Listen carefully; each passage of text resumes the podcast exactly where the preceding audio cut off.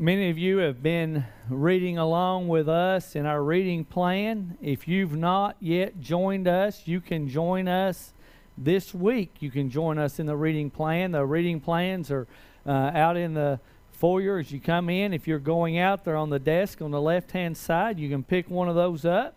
Um, and, and, we'll be back in the book of Acts. I can't remember exactly what week it is, but uh, we'll be back in the book of Acts, starting in chapter 16, I think is where this uh, week starts. But uh, like for you to join. For those of you that are joining and already doing it, um, are we having some technical? Is this muted? Huh? In and out. Okay. All right. Let's continue, guys. We just have to work for it. Okay. Um, many of you, as you've read, may have guessed where I was going this morning.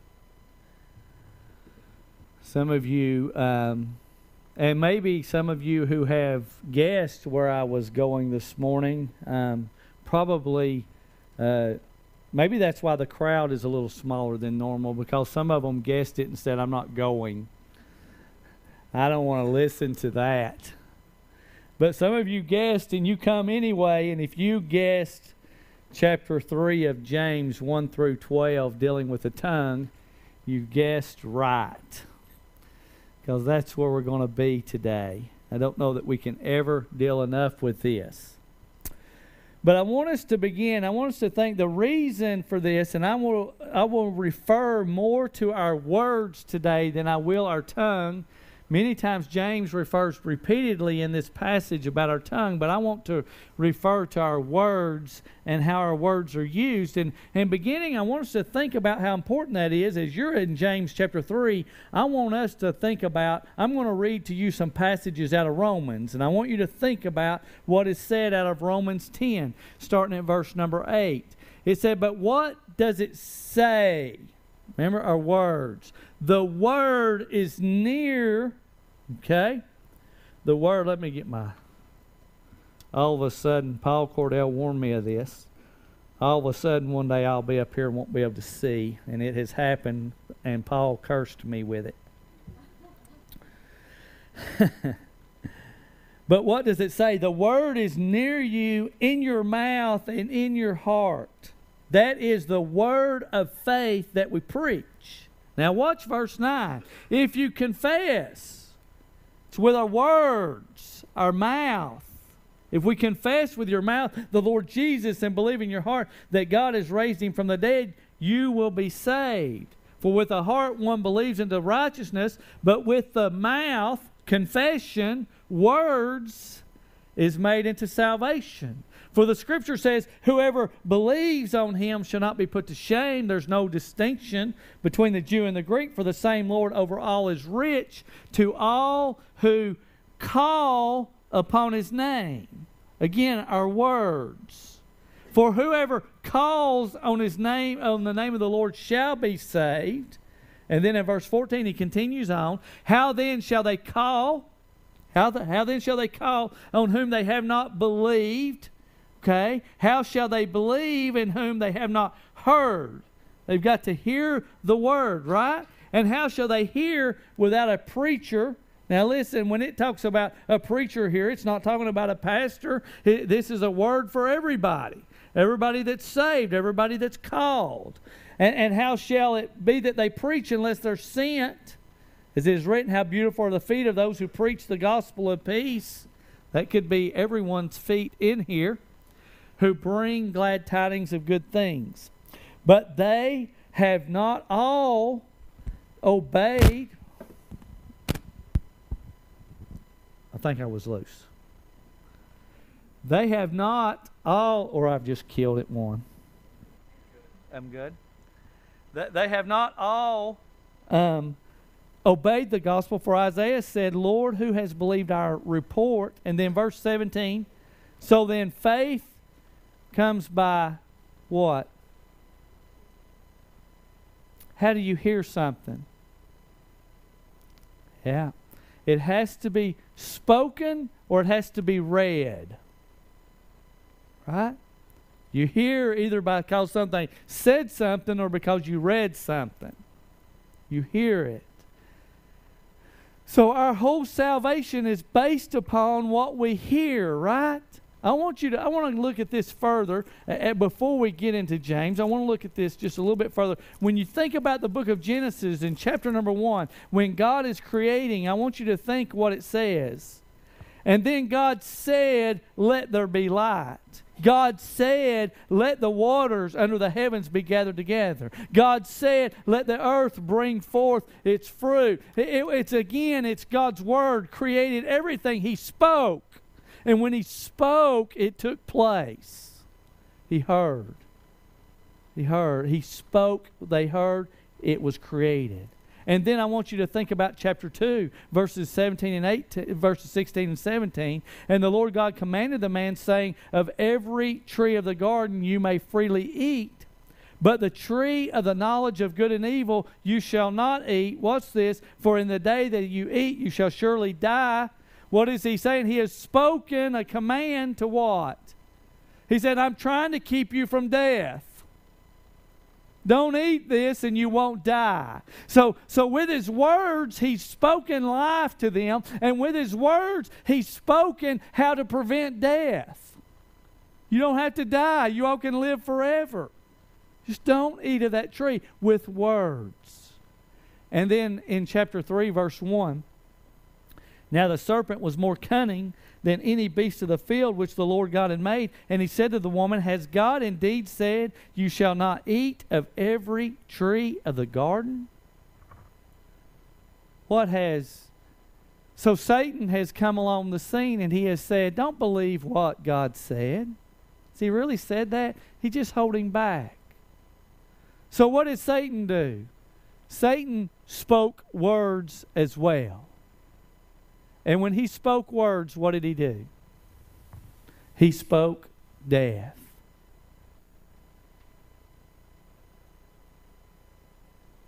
Proverbs is really true in chapter 18, verse 21, when it says, Death and life are in the power of the tongue, and those who love it will eat its fruit. Death and life are in the power of the tongue. God spoke life, Satan spoke death. Adam and Eve chose death. You and I have therefore entered into a land that has two languages, not multiple languages. There's all kinds of languages, but there's really two languages. It's a language that we speak of death, and it's a language that we speak of life. And the question is this morning is what language are we speaking? I want to ask it this way. The question for us today is this Our words, are they bad or are they good? Our words, are they good or are they bad? Now we'll begin in the book of James.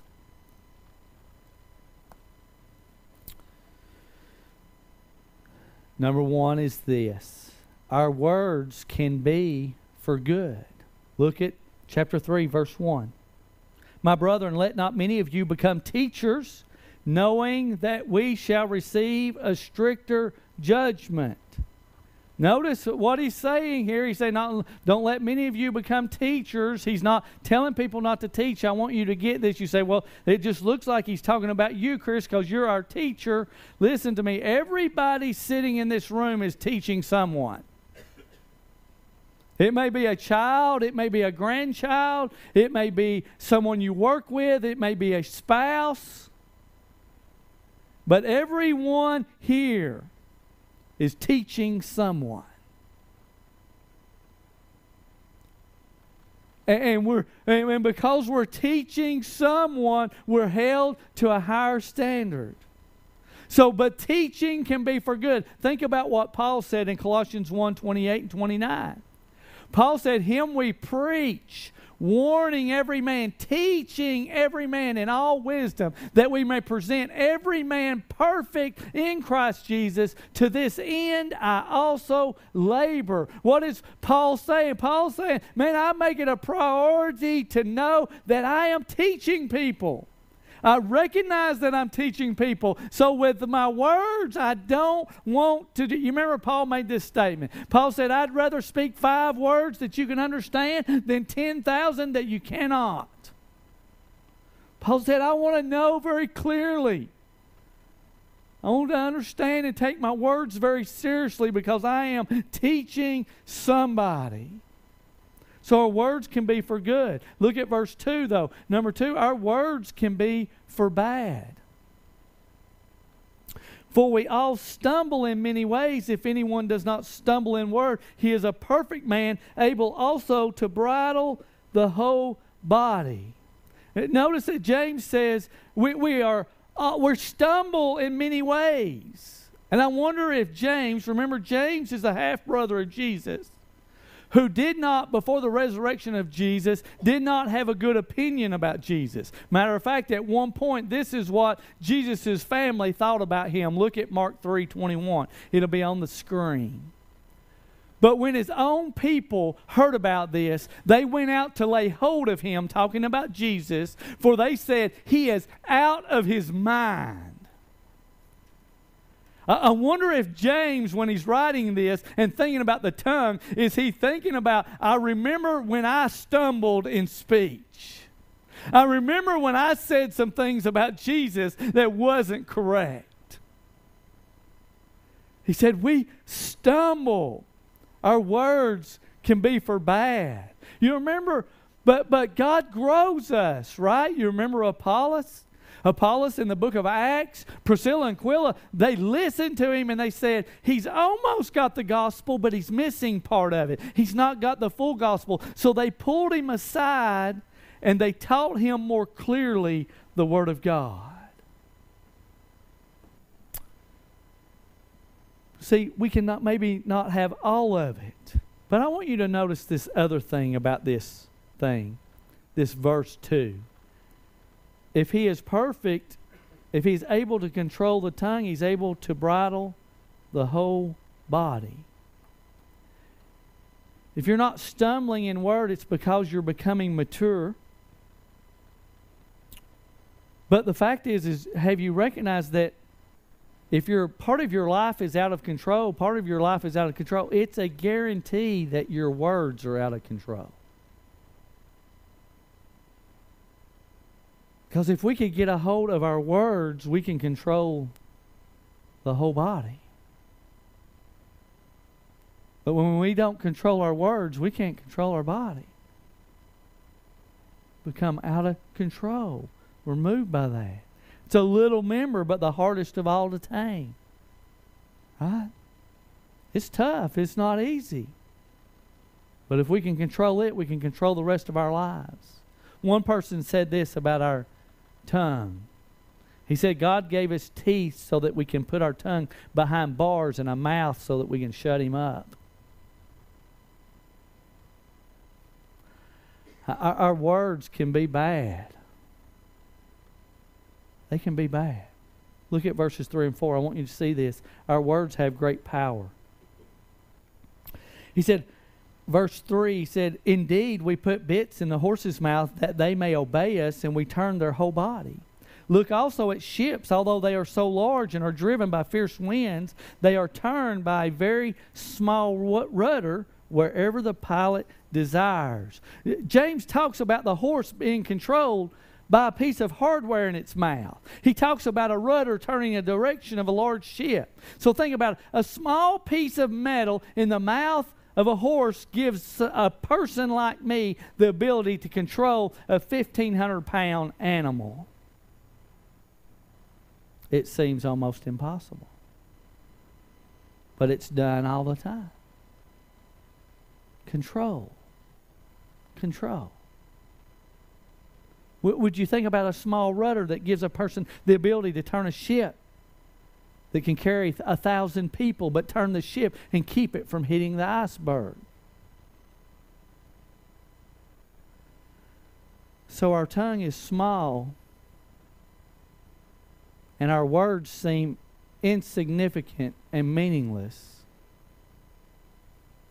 But they have more power than anything else we have.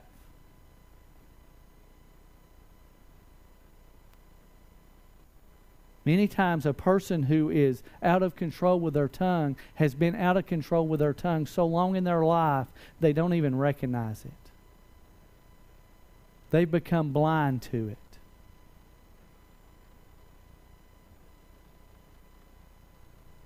Like you become nose blind to something. You can come become blind to the part that you have a tongue that's sharp and ugly. Many times we don't see it just because it's become a part of who we are. John Wesley met a man one time who said, I believe that God has given me the talent to tell people like it is. And John Wesley said, God wouldn't mind if you buried that talent. God wouldn't mind if you buried that talent. Wow. Our words they have a power when you think about it to lead families, churches. You think about direction of our nation itself has changed direction because of one speech. Our lives have been changed because of one truth of the gospel that was spoken to us. Bridget's life was forever changed when she said, I do. We're not for sure whether we're st- hey, whether it was good or bad, it's still up for debate. But her life was forever changed. Words are powerful. A couple of years ago, some of you all know it well, some of you may not know it at all.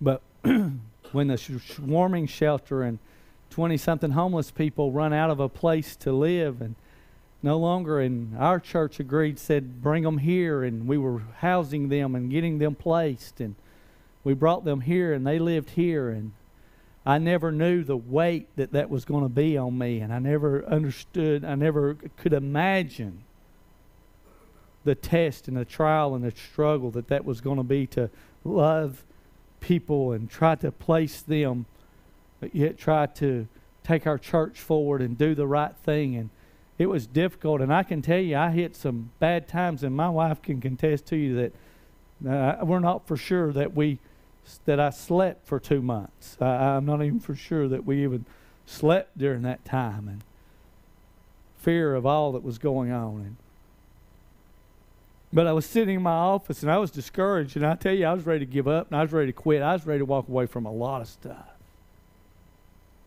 I was, I was a mess. Many of y'all don't know that, I was a mess. And Tom and Fran Painter come in my office. They just come by to see me and they sit down. They sit down across from my desk, and these were their words. I'm so glad our church is dirty. I thought, I thought you don't know. She said, I'm so glad our church is dirty. It just tells me that we're doing what we ought to be doing, that we're ministering and loving people, that we're caring about people. And it's a mess in here, Chris. She said, and it's a mess in here. I wouldn't live here. It's a mess. She said, I'm so glad. Fran will never know the power of those words that pushed me to finish out, to push me to go there. They didn't know it. I shared it in the funeral last night. She didn't know it till last night that I really was at a place of quitting. And just words are powerful. Words are destructive, though. Words are destructive. Will you look at verses 5 through 8 with me? Even so, the tongue is a little member and boasts great things. So, how great a forest a little fire kindles. The, the tongue is a fire, a world of iniquity. The tongue is so set among our members that it defiles the whole body. And it's set on fire the course of nature, and it's set on fire by hell. For every kind of beast and bird and reptile and creature of the sea is tamed and has been tamed by mankind. But no one can tame the tongue. It is an unruly evil full of deadly poison. Just a little spark, just a little word, just a little bit of negativity sets a whole forest on fire. The Smoky Mountains was set on fire just by a young man striking a match and dropping it to the ground. Just a, just a word set a whole forest on fire. Can really stir up mess. It's a few words. He called it a world of iniquity. He said it's full of unrighteousness. He said it was defiled. It stains our life. You got to know this. Whoever said, Sticks and stones may break my bones, but words will never hurt me, is a liar from hell. There is nothing true about that. I've got a scar above my eye where a younger brother hit me with a stick. I don't think nothing about that, but I think about some of the things that he has said to me. It's the words. The words. They defile, they stick, they leave a stain behind in our life. They're set on fire by hell. The word used for hell here is the garbage dump in Jerusalem where the trash burned and where the bodies of criminals who their family didn't want them was took and just burnt there with the garbage. He called it an unruly evil, restless, quick to defend, swift to attack, anxious to win an unruly evil, a deadly poison, deadly poison, whether it's slow or whether it's sudden, it brings death. You see, words from each other. We can edify or we can tear down. We can build up our children or we can tear them down. We can build up our spouse or we can tear them down. We can build each other up or we can tear us down. What are we doing with our words? What are we doing with our words? I want to share another story. It was November of my junior year of high school. I think it was 1988. And I was late for an English class. And the teacher, I, was, I wasn't a good student. I, w- I was a punk, okay? I was a punk with a mullet and braces, cute as a button. I was a mess. I was late for English class. And the teacher said, you just, I'm not going to deal with this all year. Go on to the principal's office. Wrote a note. I went to the principal's office. I sat down in a seat across from the principal and him behind his desk. And the principal looked across the desk and he said, Chris Thomas. I'd never met him. He didn't know me and I didn't know him. He said, Chris Thomas. He said, Is your brother Chuck? I said, Yeah, my brother's Chuck. He said, Well, Chris, this is the deal. Chuck give us a lot of headache, and it looks like you're going to go down the same road.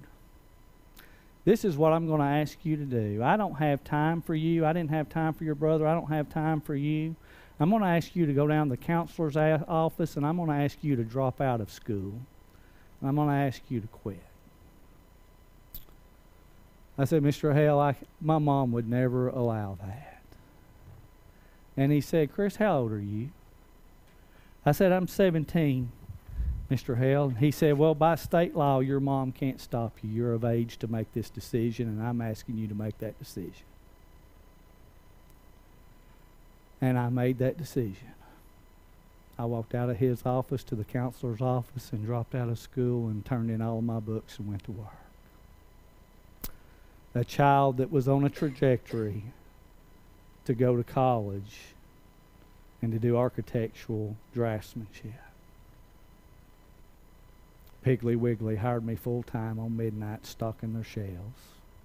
$3.35 an hour. Words can change a directory of a person's path. They're powerful. They can be for good or they can be for bad. Now, I don't want to leave it there because when I was 24 years old, I got my got my GED. Already married for four years and had a child at that time, but I got my GED during that time. God had saved me and was preaching, and and this May I will graduate with my bachelor's degree pastoral ministries. Sometimes Satan means things for evil, but God means them for good. We just don't know. Our words are important. Can we continue on? Let me finish this message. The last one I want us to see is our words reveal our hearts. Our words reveal our hearts.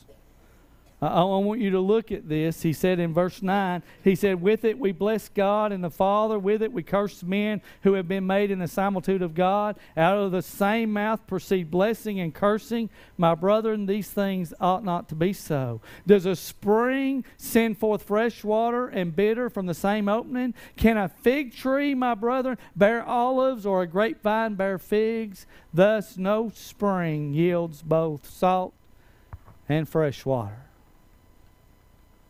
Our words reveal our hearts. We bless God with our tongue, but then we curse each other. We lift our hands in praise, but then we cross our arms toward each other. It can't be. It can't be. That's not what He has said for us. Remember how we are to see men. If they are saved, Christ lives in them. If they are not saved, Christ died for them. But many times we find ourselves raising our hands to Him, crossing our arms to others. But the fact is, is our words reveal what's in our heart. You see, you say, man, I'm going to leave this message and I'm going to speak differently to my wife and I'm going to speak differently to my husband. I'm going to speak differently to. Listen, the, what you're speaking may not be the issue. That's just the surface level. What's the problems? What's on the heart? the heart of why you speaking what you're speaking. Why are you angry? Why do you say but to your kids? Why do you do these things? It's on the heart. It's on the inside. It's the root of it. Our words just reveal this that's on the inside of why we envy, why we lust, why we have unforgiveness. Our words just reveal this. Kobe, I don't want to show Matthew, but I want you to look at Luke 6:45. A good man out of the good treasure of his heart brings forth good, and an evil man out of the evil treasure of his heart brings forth evil. For out of the abundance of the heart his mouth speaks. What, whatever is in us, whatever our heart is, whatever the idol is, whatever our treasure is, whatever it is that we think the most of, guys, that's what we speak about. So it's not enough for us to say, I'm going to change my language and I'm going to speak encouraging words and not deathly words. We got to do something about our heart. And our heart, it might be that we need to have Jesus in there to begin with. We might need to be saved and have the Spirit of God in us, or it might be that there's some idols in our heart. And most of the time, I can tell you what the idol is the idol is self. I want it my way. I want to do it my way. I want my comforts. I want my pleasures. I want everything to go my way. And if you hurt me with your words, I'm going to hurt you back. It's all about self. an idol that needs to be killed, destroyed in our life. I started this message talking about God speaking life. Satan spoke death, and we, as a result, we end up in one of two languages. We end up speaking death, the language of death, until Jesus comes into our heart and we've had the Spirit of God within us because we placed our faith in Him and we have the Spirit of God in us. Listen, you're not a Christian because you decided to go to church. You're not a Christian because you changed some moral behaviors. You're a Christian because the Spirit of God lives in you. And the Spirit of God moves into you and He changes your heart so then you can begin to speak life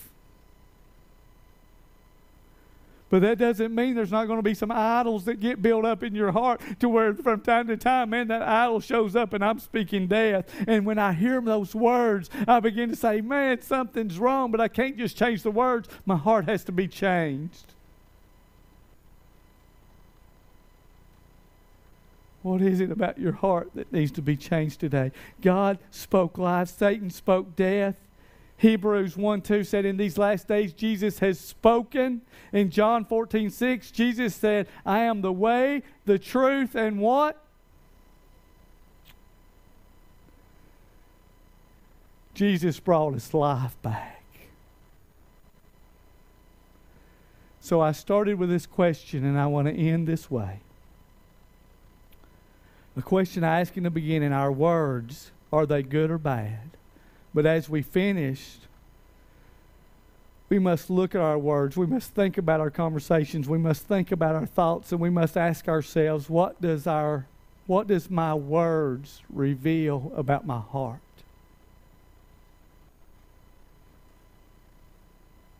What does my words reveal about my heart? That's the issue. Until the heart's change, the words will never be different.